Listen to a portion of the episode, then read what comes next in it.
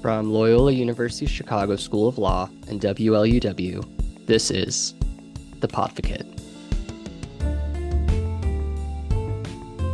We are law students exploring the vanguard of the legal world with experts from our backyard and beyond. My name is Ben, and I am a 2L here at Loyola and an associate editor with The Podvocate this year. Today, for my inaugural episode, I explore public defendering in the city of Chicago. I, along with my guest, Cook County Public Defender Sharone Mitchell Jr., discuss the role of a public defender both inside and outside the courtroom as an advocate for reform to our legal system. Cook County Public Defender Sharone Mitchell Jr. began his six year appointment in April of 2021. The Cook County Public Defender's Office is one of the largest unified public defender's offices in the nation, with nearly 700 employees and 23 divisions and units. Sharone began his legal career as an assistant public defender and later joined the Illinois Justice Project, becoming that organization's director in 2019.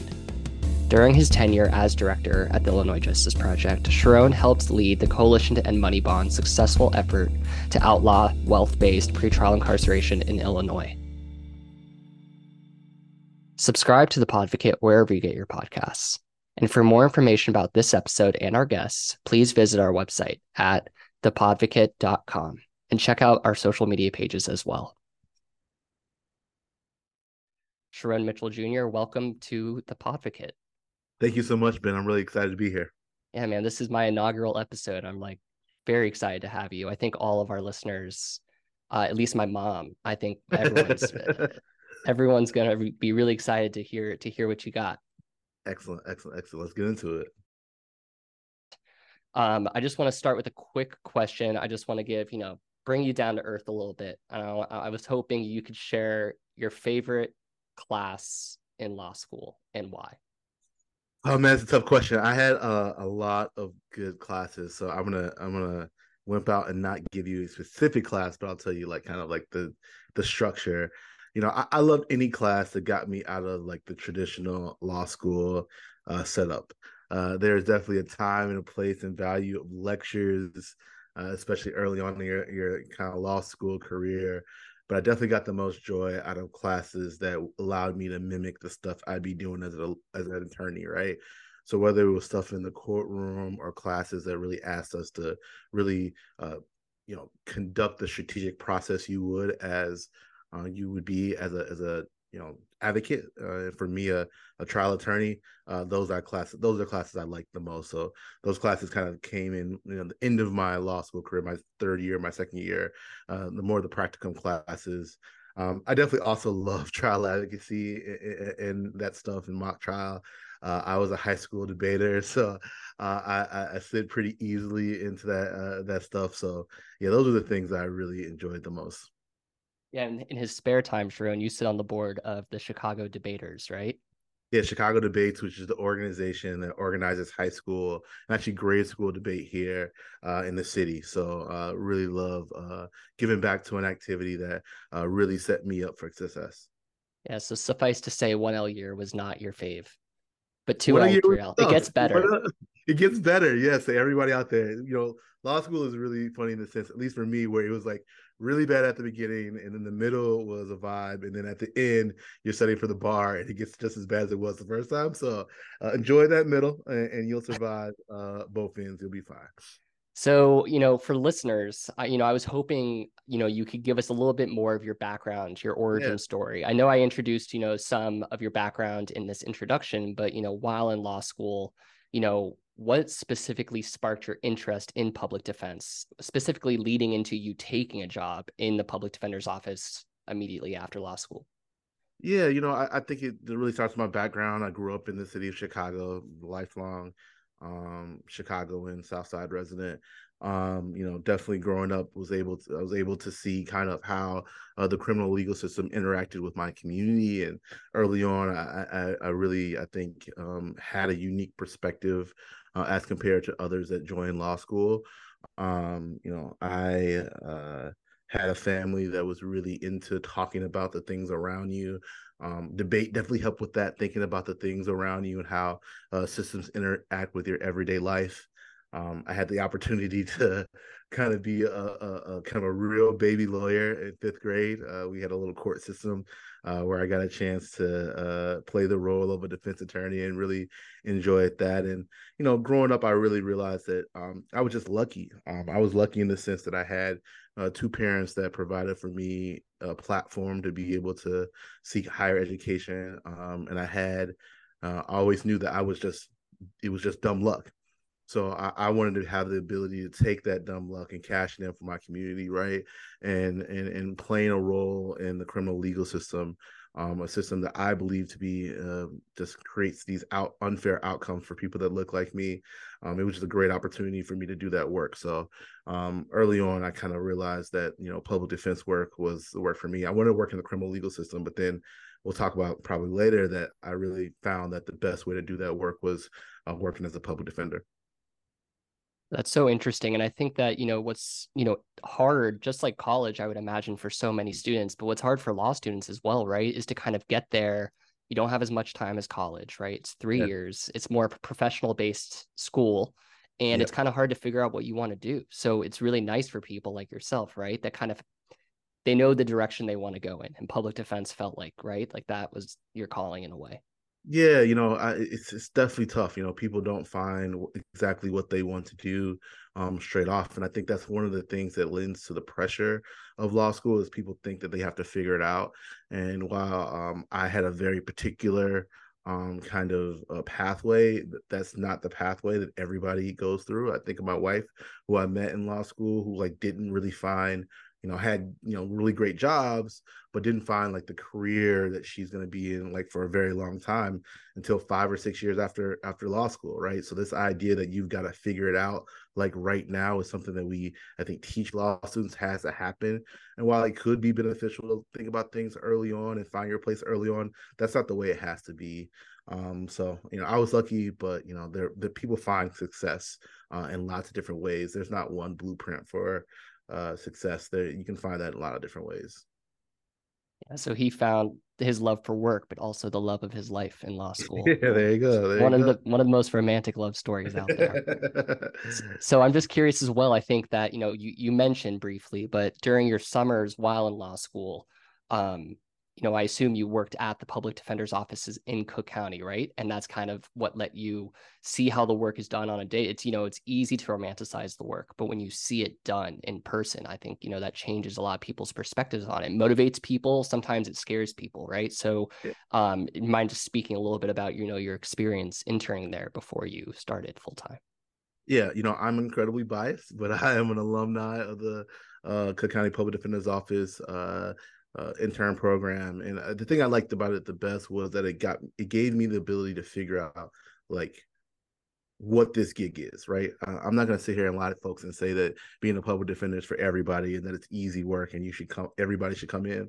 Um, I think it's one of the most incredible jobs you can have. I think um, I'm going to leave this earth knowing that I uh, made life better for a lot of folks that didn't get the fair shot that they deserved um, but it is intense right? It is you're dealing with um, you know a lot um, of really intense stories. Um, obviously the caseloads um, while not as bad here in Cook County as there are in other places in the country are are also intense. And it's you know it takes a particular person to be able to be on your feet and be litigating and it's not kind of a job where you kind of sit in the office all day and get to think about for weeks and weeks and weeks or months and months and months an argument it's something that you're really up doing it. So it takes a particular type of person a particular type of perspective to do it.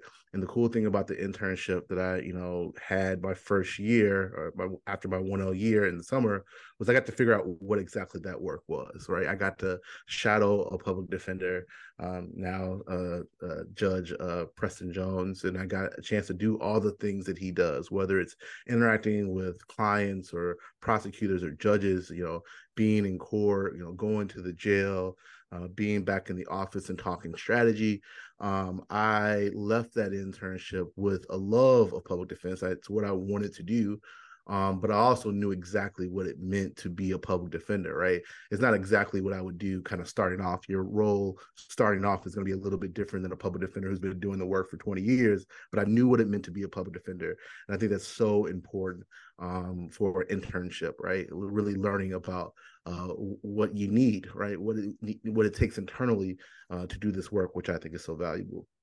You know, the Cook County Public Defender's Office internship is just so hands on and it's active yeah. and it's fast paced, right? And it's just, I think yeah. I can imagine that could be overwhelming and not in a bad way, right? Just, you know, at first it's good to get your feet wet and to kind of see what the work is like before you, you know, really commit to it. Yeah, I, I, that's what I think you put it perfectly. That obviously, as you get your 711 license, you get the opportunity to actually, you know, argue cases and things of that nature, which is also another benefit as well. So I think you put it perfectly. It really gives you an opportunity to figure out what you want to do, um, I think one of the cool things that we've done in the last couple years is really give people a say in what type of work they want to do. Um, so as you said, the Cook County Public Defender's Office is one of the largest public defender's offices in the country, and we do a lot of different type of work, right? Whether it's you know working on felonies in the city or doing work in the suburbs, administration uh, practice. Uh, we have a forensic science practice. Uh, there are lots of different things that you can do at the public defender's office, even an emerging policy practice, and you you get the opportunity to really do you know intern um, in, in any of those any of those places, and you know, it's the opportunity to find your way. Um, it's it's, it's exciting to me. I mean, that's that's amazing, yeah. and I think that you know not every case is different, but there are categories, and it just gives attorneys an ability to advocate in such a specialized manner, right? You know, it, for me, it was really cool in the sense that I got a chance to intern at the public defender's office. Um, I think I did three stints. One in my summer after my first year. I did one during the school year, um, and then one I think after uh, maybe my my last year and three year. Um, it's a little foggy because it was it was it was a time ago, um, but I also got the opportunity to do other things, right? So I interned at Cabrini Green Legal Aid. I interned at Loevy and Loevy, which is a civil rights firm.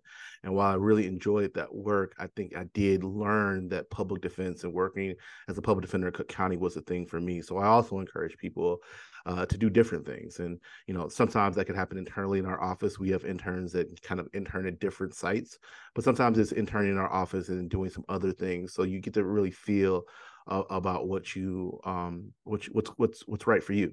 Um, so you know, lots of opportunities out there. So just kind of moving forward again in your path. So you graduate from, and I don't think the listeners I have shared, it's not a secret. Yeah. So you went to DePaul Law School. You did. DePaul Law School. Not yeah. Loyola, but not DePaul. Loyola. Yeah, it was not. It was not blessed enough to go to Loyola. I went to DePaul. No, we love DePaul. We love all Chicago. We love all Chicago law schools here at the Podvocate. We do not yeah, discriminate. Yeah, yeah. yeah um, I don't want um, to start any type of inner law school gang bang or anything like that. Like I, I, I love all law schools. no, we, we, we, we love all law schools. We do. So just kind of moving forward, then you graduate, yeah, take the bar, and then you start as a trial attorney in the Cook County Public Defender's Office. And how yeah, long were you there for?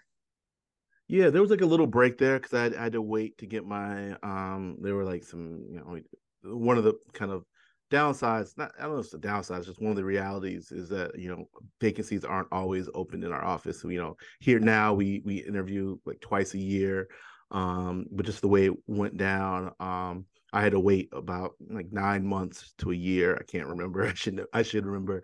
Um, so I was just kind of working for private defense attorneys between the time uh, I got sworn in uh, and had to wait a bit. But my first kind of full time job um, was as a public defender was in Cook County, um, and I did that work for about seven years.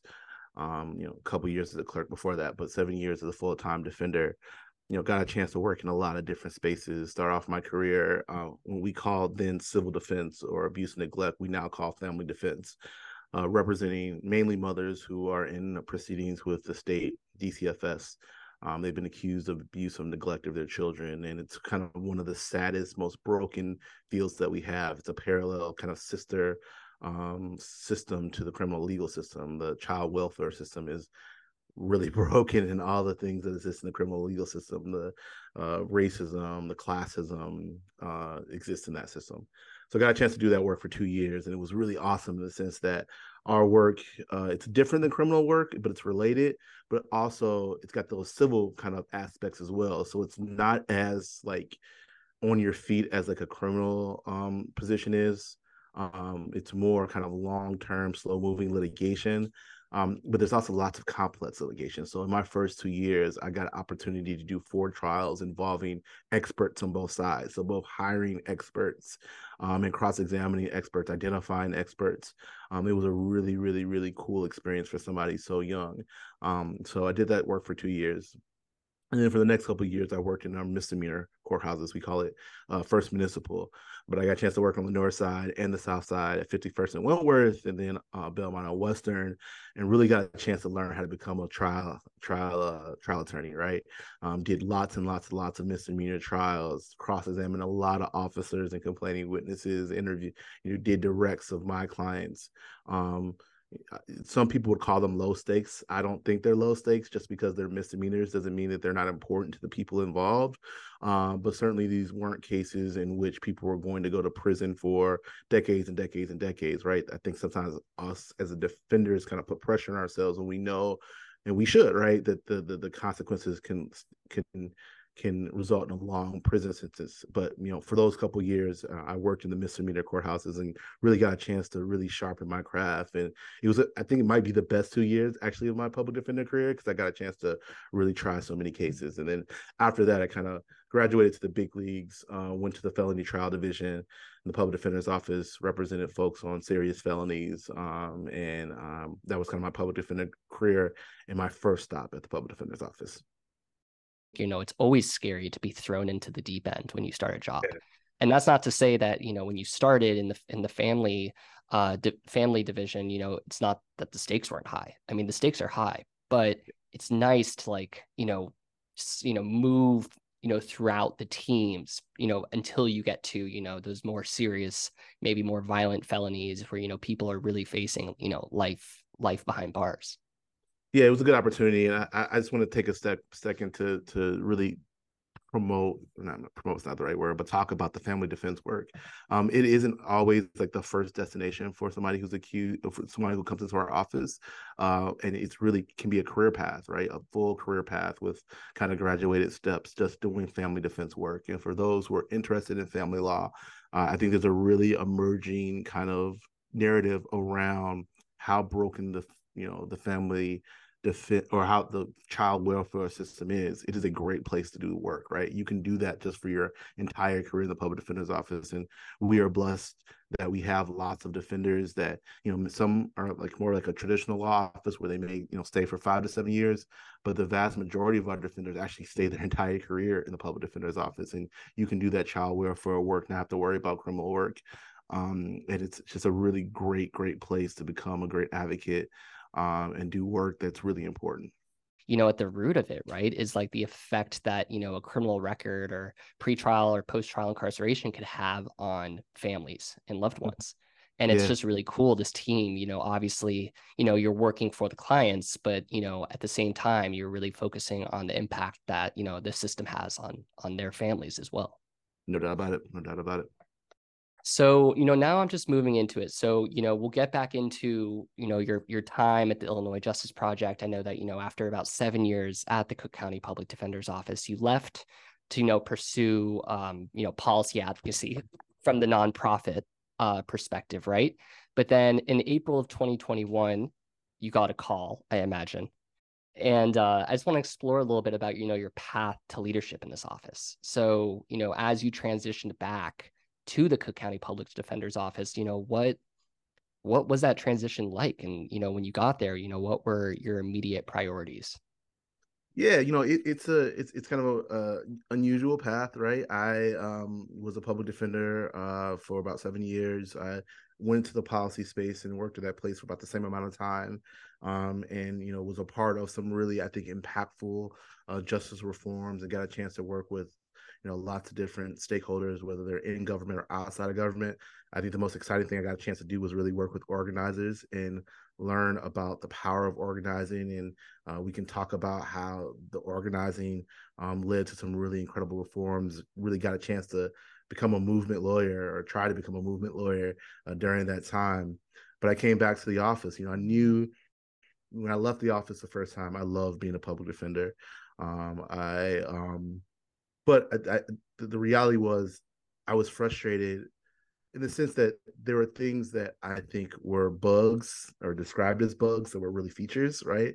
Uh, there were things that I learned as a young black man growing up in the city and then learning as a young public defender that I wanted to take those perspectives and try to change uh, um, the criminal legal system.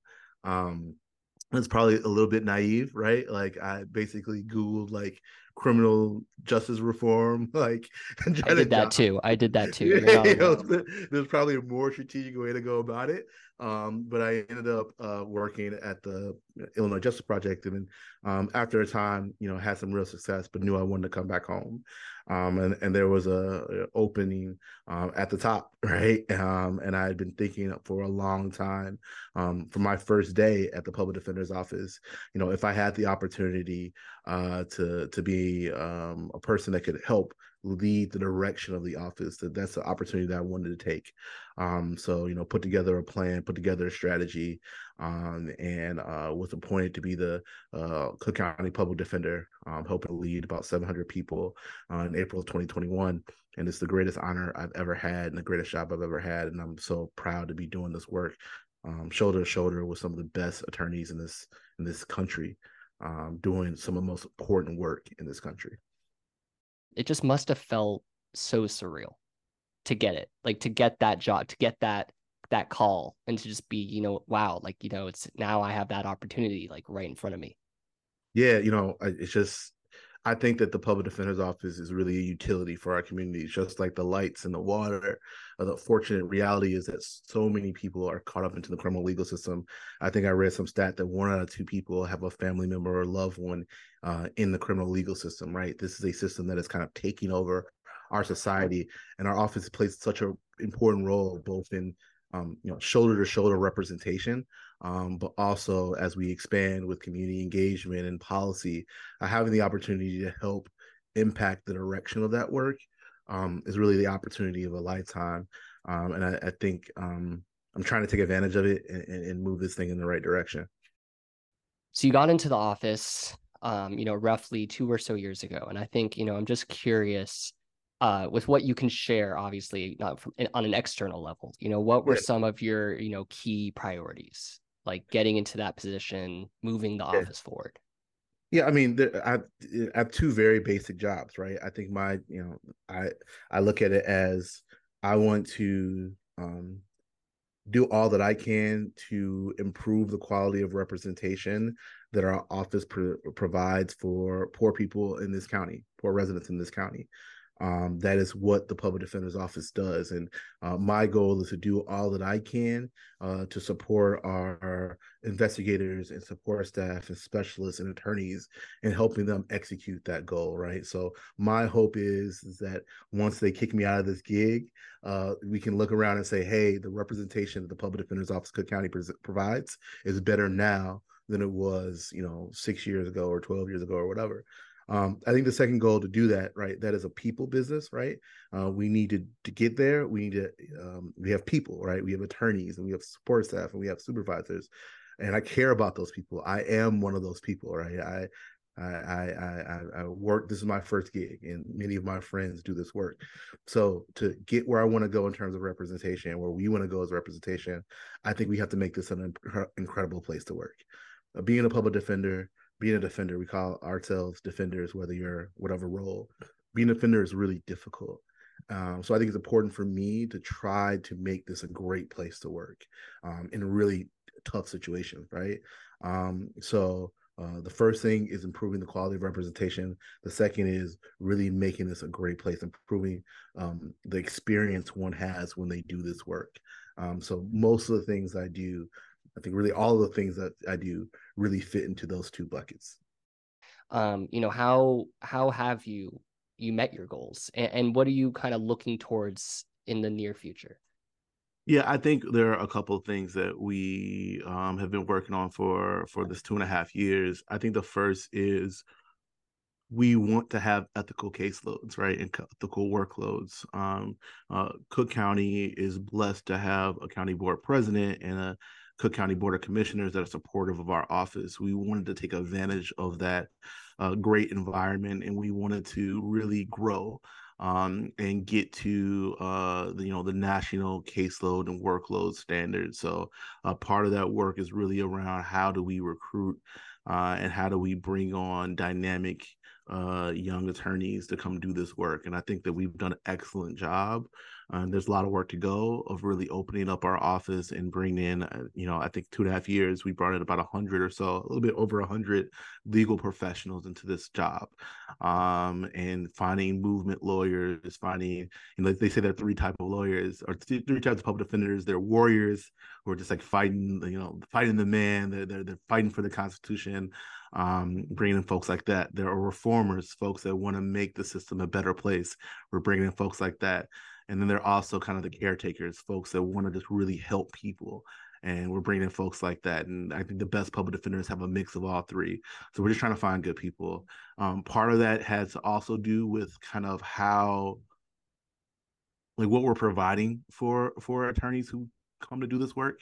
I think it's one thing to offer an opportunity. I think there's another thing to make that opportunity attractive. And one of the big things that we've really focused in on is our training. Um, there's kind of a kind of a I think a vibe early, you know, when I was coming into the office of that this is a trial by fire type job, right? That you come in, we throw you in, and you know, you learn, you live and you learn. And there's definitely um, something we said about ex- er, experiential learning. Um, but the reality of the situation that it was unacceptable that I got a day of training and then became uh, got a hundred cases. Um, that's not the way it rocks anymore here. You know, we have this really cool five week program um, where we bring you in and we try to, you know, teach you trial ad and, and, and, teach you about this office.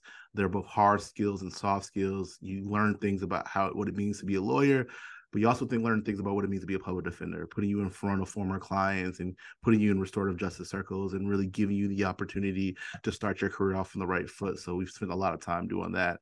We've also just spent a lot of time um, thinking about what it means to be a defender and you know what you know wellness opportunities one has uh, you know what opportunities people have to grow and be promoted um, what opportunities somebody has to move move across the office and we try to make this a better place to work and we've also tried, you know, our day job is obviously shoulder to shoulder representation with folks and doing that at the highest levels. So, all you know, the training and all the opportunity it's important to that we also understand there's a role outside of the office.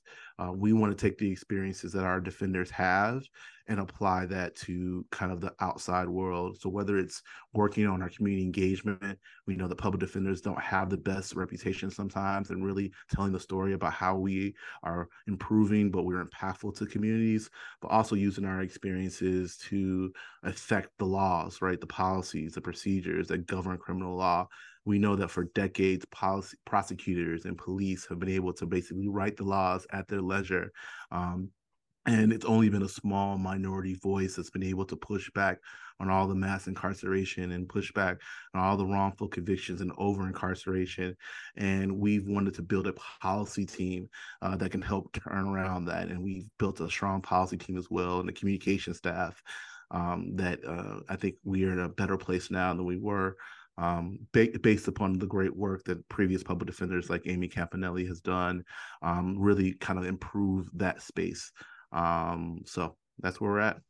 You know, I think there's a few things. One is, and I just want to clarify this is off topic, but you know, we we it's called the Cook County Public Defender's Office, and just for like the listeners, you know, I think you know just just to segue into a little bit of history, I think that um, every public defender's office in the country, right, is kind of managed by like a different government entity. Some are nonprofits, some are run by the city.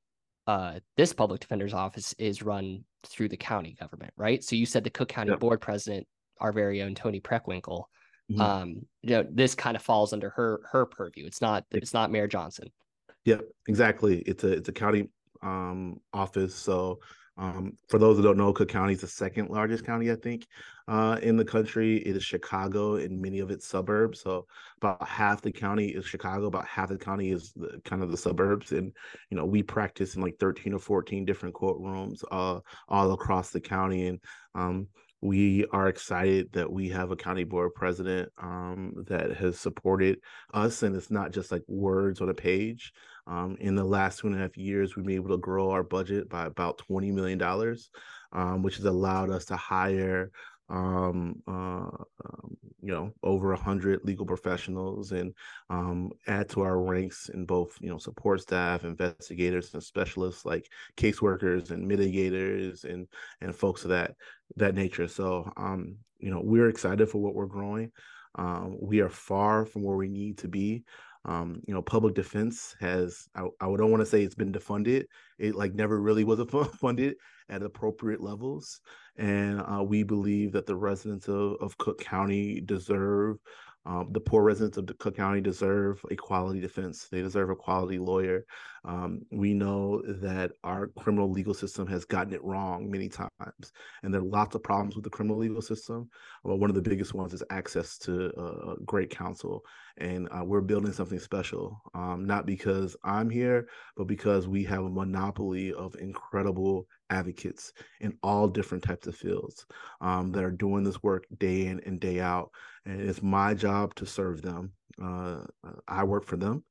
Um, and I'm trying to do the best that I can to allow for them to do the best that they can for the clients. Uh, they truly deserve it. They are my brothers and sisters. They are folks that look like me. They are my neighbors, um, and I'm here to serve them. You know, before we move forward, I just wanted to go back quickly to you know what you were saying about you know instituting you know this five week training process i think i said you know earlier on in the podcast you know trial by fire scares a lot of people. I have been privy to trial by fire. I have been burned. And i when i you know i worked in city government like that's just kind of a lot of jobs. Just like you know welcome and here here you go. And i just think you know i would imagine that so many young attorneys or new attorneys are so appreciative of like that five week process that you know introduces them to not just you know the day to day of like you know this is how a trial goes right? But it's kind of like holistic you know you mentioned these restorative justice circles and these other types of trainings right?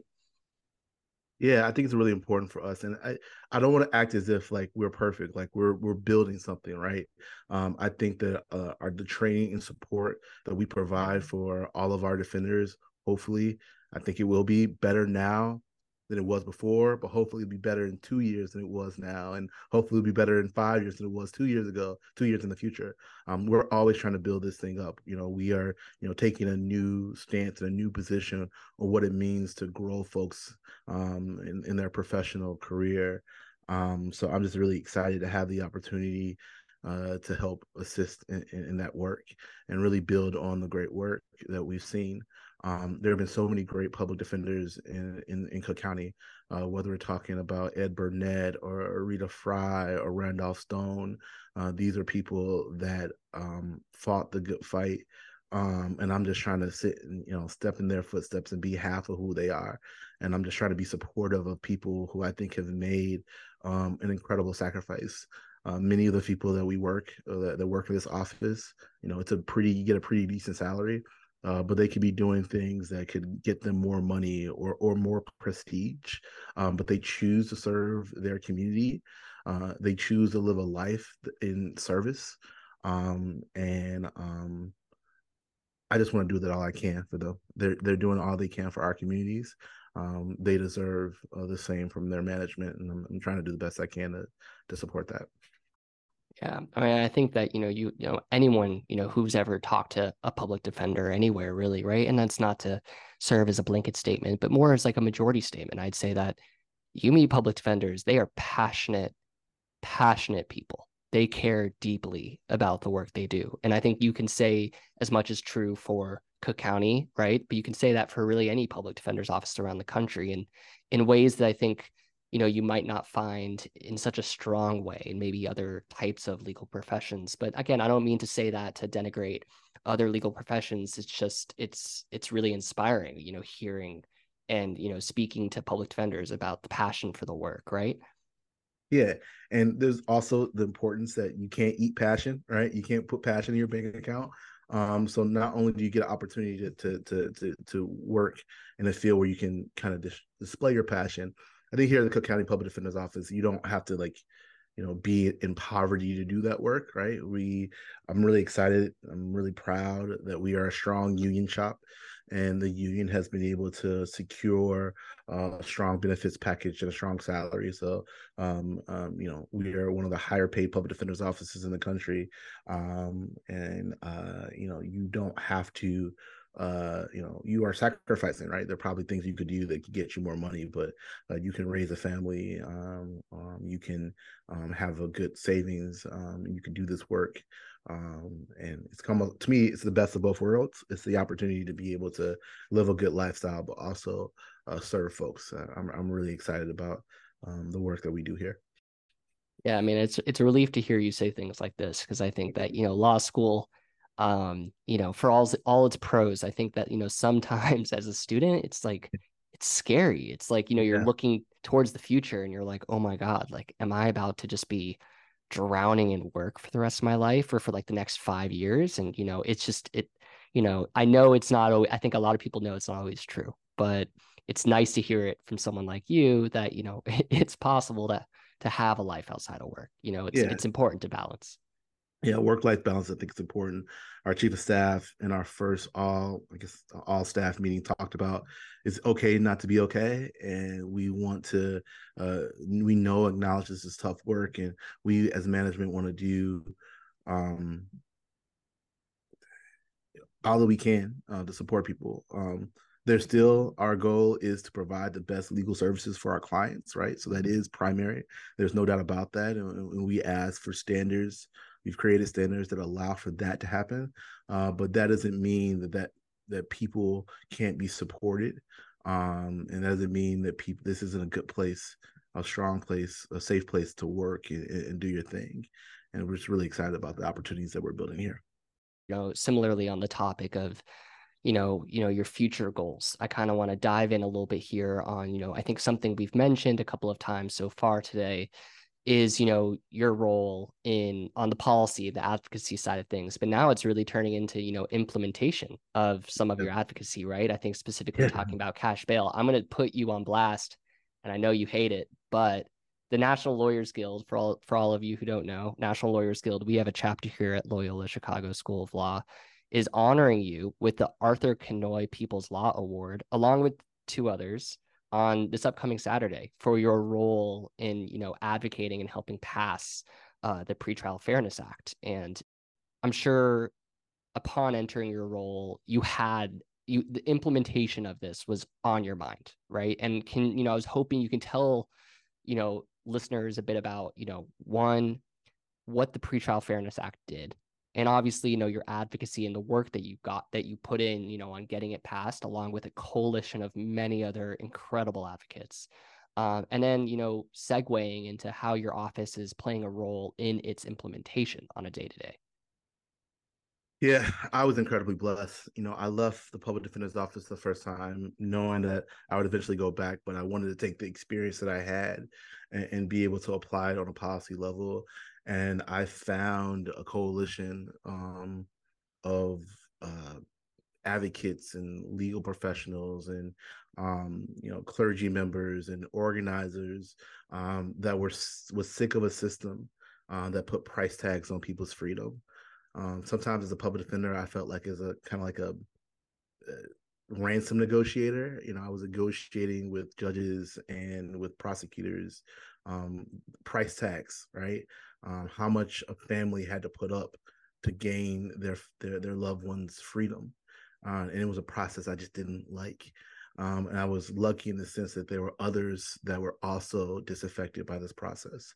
Um, so for seven years, people and the, this this started long ago, well before seven years. But seven years ago, the coalition in Money Bond came together. There were lots of different organizations working on this, and work was going on inside government as well to reduce the jail population. But the coalition um, officially formed, and I got a chance to work with the coalition um, in my role at the Illinois Justice Project, and um, we um, were able to succeed um, on a different bunch of different steps but it kind of culminated in 2021 uh, with the signing of the Pretrial Fairness Act, uh, a law that I think the top billing is that it ends the use of money bond in Illinois, but it's actually so much more. It is like a true facelift of the decision making process uh, that we go through as lawyers in deciding whether somebody is going to be in jail before their trial or, or be free before their trial the law before was a patchwork of conflicting, contradictory laws that really made no sense together.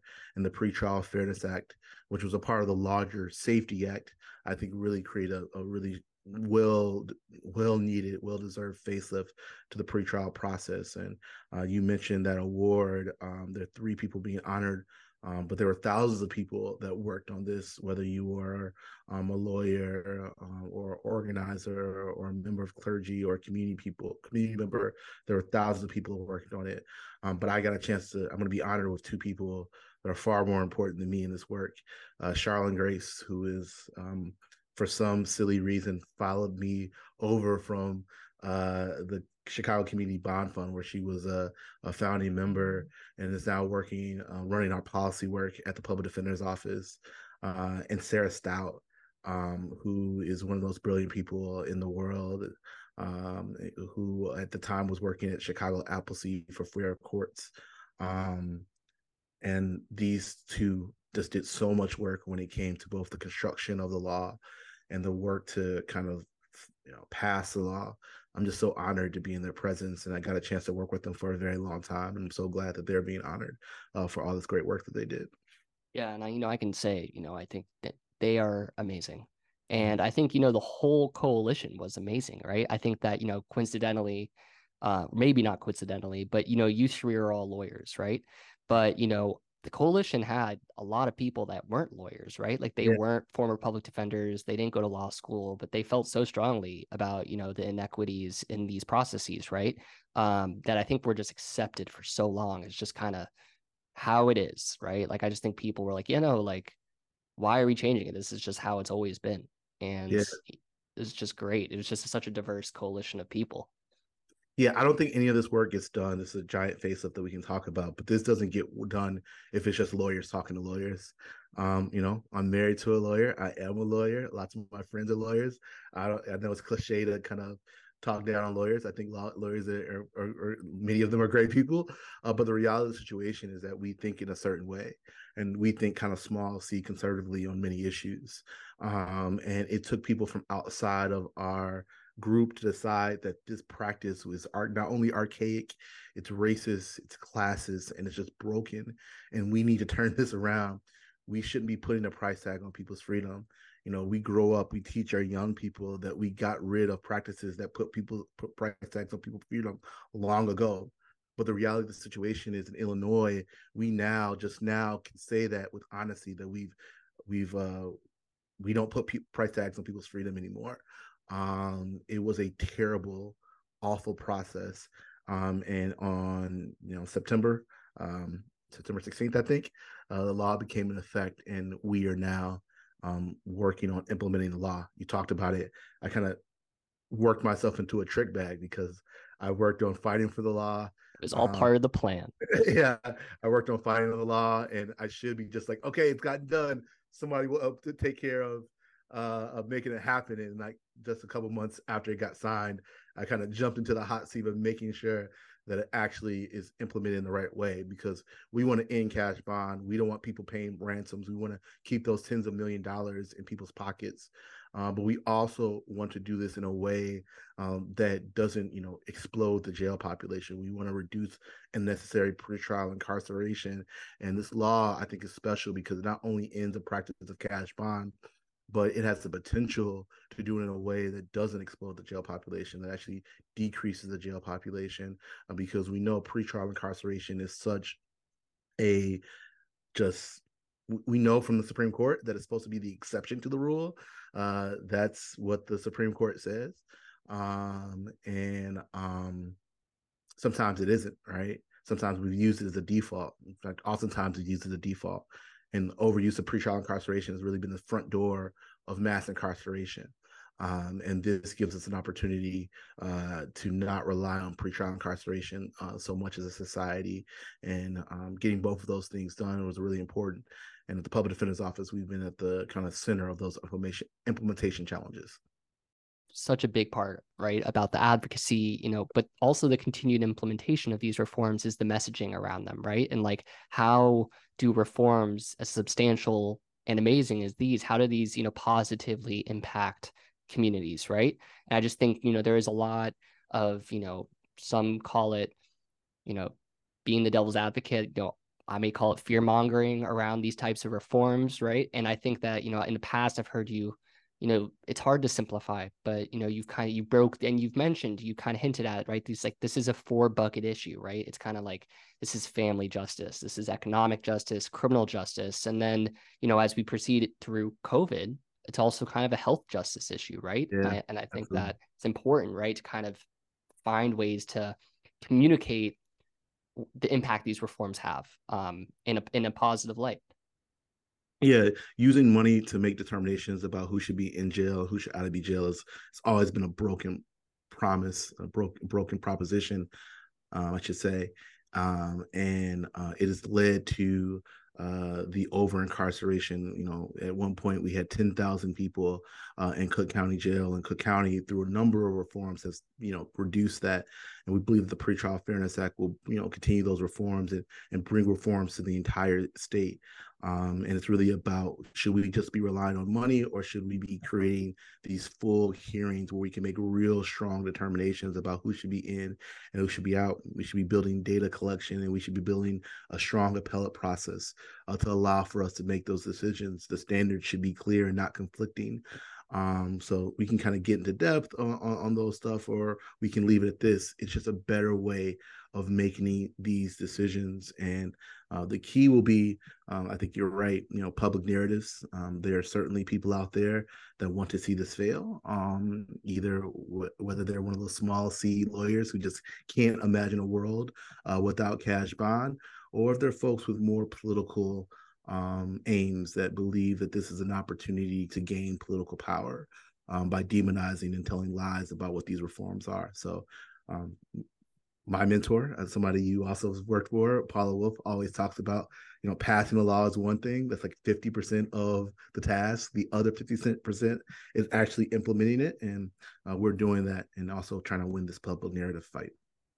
Of course, I want to dive into the depths a little bit. I mean, look, I think you know, again, like I think so much of advocacy work, it's, you know, it's so much work on the front end, but then once the once the advocacy succeeds, not that it always does, but when it does, you know, what does the day to day look like? And I think I'm just curious. I think a lot of you know fellow law students um, at Loyola who I've spoken to are also just curious, like, what is this?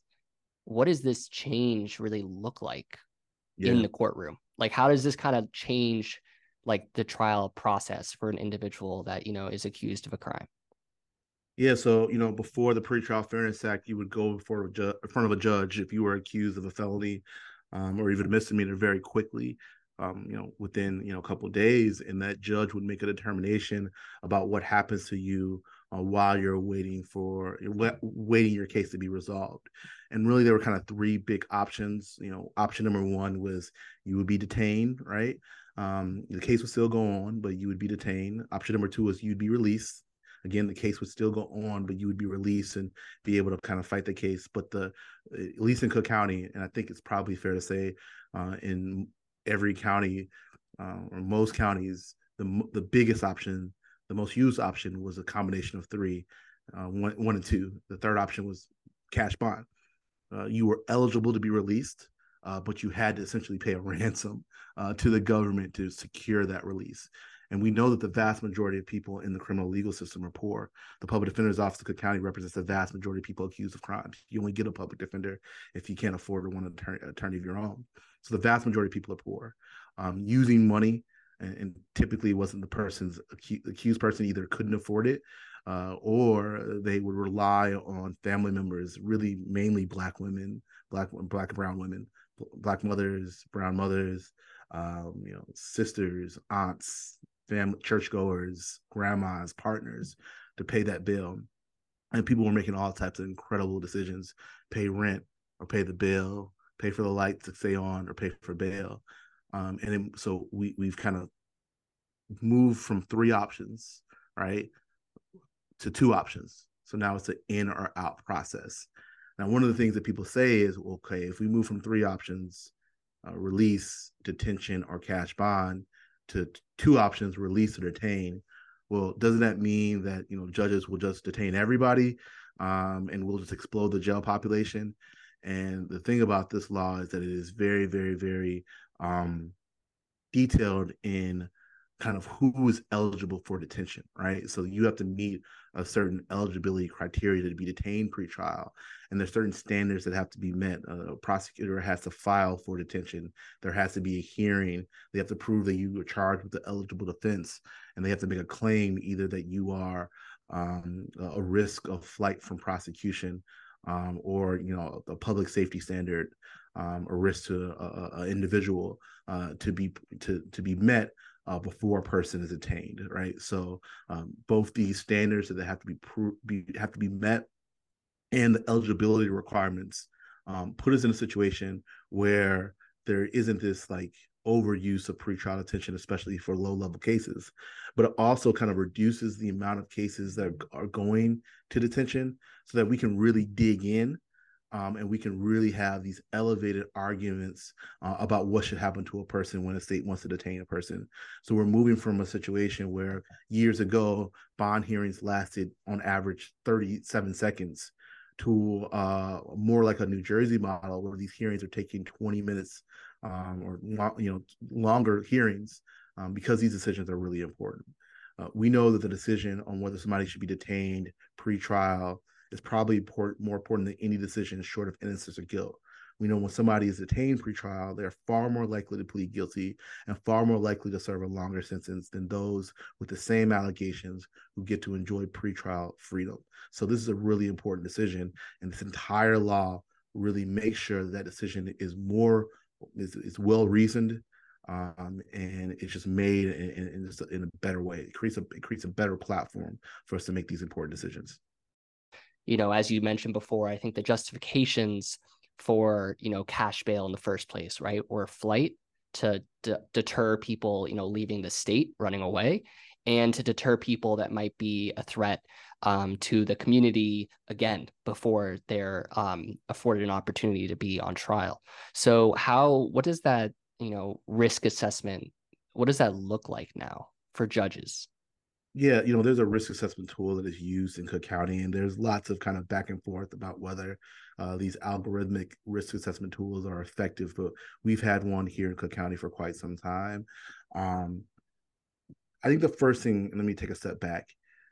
One of the things that's underreported, right, is that the vast majority of people in the criminal legal system who are accused of an offense come back to court and they are not accused of any other offenses, right? And if you watch the news, I think you would think that that occurrence happens a lot more than what it does. But the reality, the, the reality of the situation is that the vast majority of people come back to court and they are not accused of other offenses. Um, so we should start from there.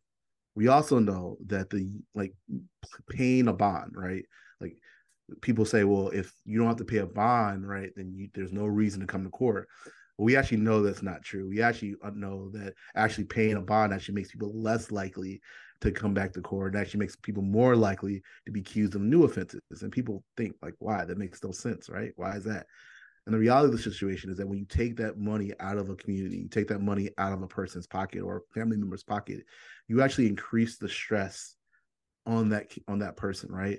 So, uh, or if you would detain that person, you increase the stress on that person, right? In terms of you cut off their education, right? People typically lose any educational opportunities.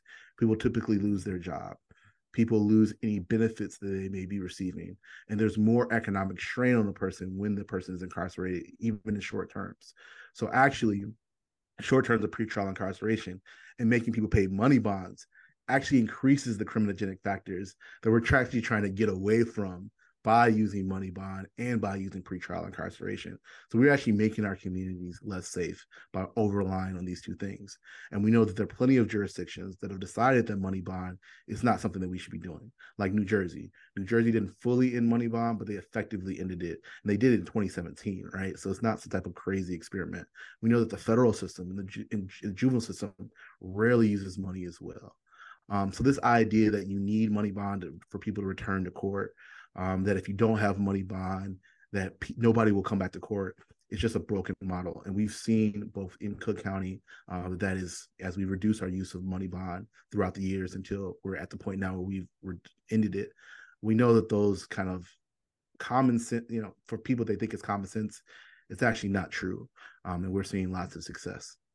I just think there's so many misconceptions about you know the effects that the legal system have on has on you know people and their communities and their families and their loved ones and their friends and and honestly frankly just not just their neighborhoods and their communities but our society as a whole. And i just you know this is such an incredible step in the right direction. I mean you know as a lifelong advocate i know you understand right? Like this is not you know it's hard to hang your hat up on this and to kind of go home right? Like you you didn't and i think that you know a lot of people recognize like this is a legitimate reform and it's an amazing success but it you know it's a lifelong journey of advocacy uh you know for reforms to the criminal legal system such as this.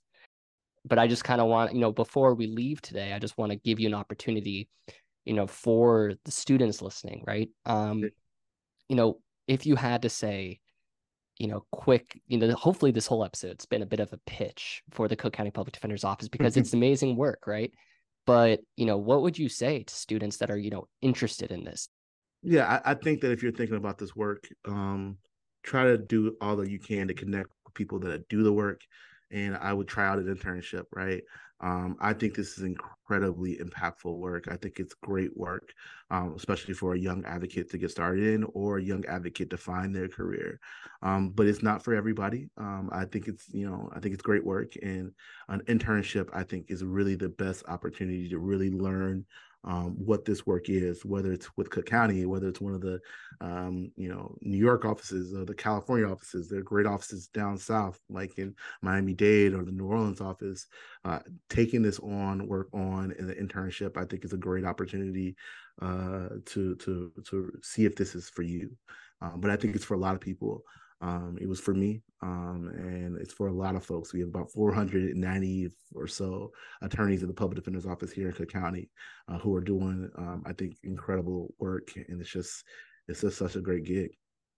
Yeah, man. I mean, we're kind of circling back. It's almost as if I I carefully planned it. but going back to our roots here, you know, you started talking about, you know, your favorite type of course in law and t- favorite type of course in law school, but I'm just curious, you know, now that you're feeling a little more comfortable with the advocate, with the listeners, with our community, if you if you wouldn't mind sharing maybe what your least favorite course in law school was.